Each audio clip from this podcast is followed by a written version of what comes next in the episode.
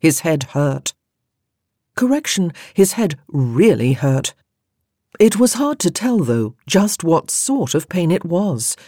He might have been shot through the head with a musket ball. That seemed plausible, given his current location in New York, or was it Connecticut, and his current occupation as a captain in His Majesty's Army. There was a war going on, in case one hadn't noticed. But this particular pounding, the one that felt more like someone was bashing his skull with a cannon, not a cannon ball, mind you, but an actual cannon, seemed to indicate that he had been attacked with a blunter instrument than a bullet. An anvil, perhaps, dropped from a second story window. But if one cared to look on the bright side, a pain such as this did seem to indicate that he wasn't dead, which was also a plausible fate, given all the same facts that had led him to believe he might have been shot.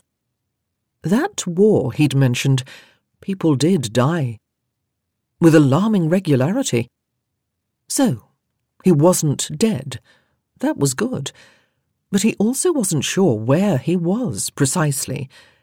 The obvious next step would be to open his eyes, but his eyelids were translucent enough for him to realize that it was the middle of the day, and while he did like to look on the metaphorical bright side, he was fairly certain that the literal one would prove blinding. So he kept his eyes closed. But he listened. He wasn't alone. He couldn't make out any actual conversation, but a low buzz of words and activity filtered through the air. People were moving about, setting objects on tables, maybe pulling a chair across the floor. Someone was moaning in pain. Most of the voices were male, but there was at least one lady nearby. She was close enough that he could hear her breathing. She made little noises as she went about her business, which he soon realized included tucking blankets around him and touching his forehead with the back of her hand. He liked these little noises, the tiny little mms and sighs she probably had no idea she was making. And she smelled nice, a bit like lemons, a bit like soap, and a bit like hard work. He knew that smell. He'd worn it himself, albeit usually only briefly, until it turned into a full fledged stink. On her, though, it was more than pleasant, perhaps a little earthy. And he wondered who she was, to be tending to him so diligently. How is he today? Edward held himself still. This male voice was new, and he wasn't sure he wanted anyone to know he was awake yet, although he wasn't sure why he felt this hesitancy.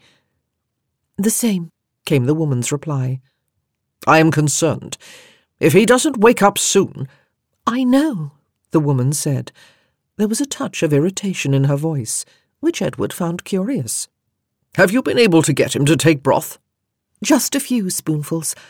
I was afraid he would choke if I attempted any more than that. The man made a vague noise of approval. Remind me how long he has been like this? A week, sir. Four days before I arrived, and three since. A week? Edward thought about this.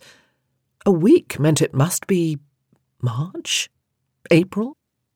No, maybe it was only February, and this was probably New York, not Connecticut. But that still didn't explain why his head hurt so bloody much. Clearly, he'd been in some sort of an accident. Or had he been attacked? There has been no change at all? the man asked, even though the lady had just said as much.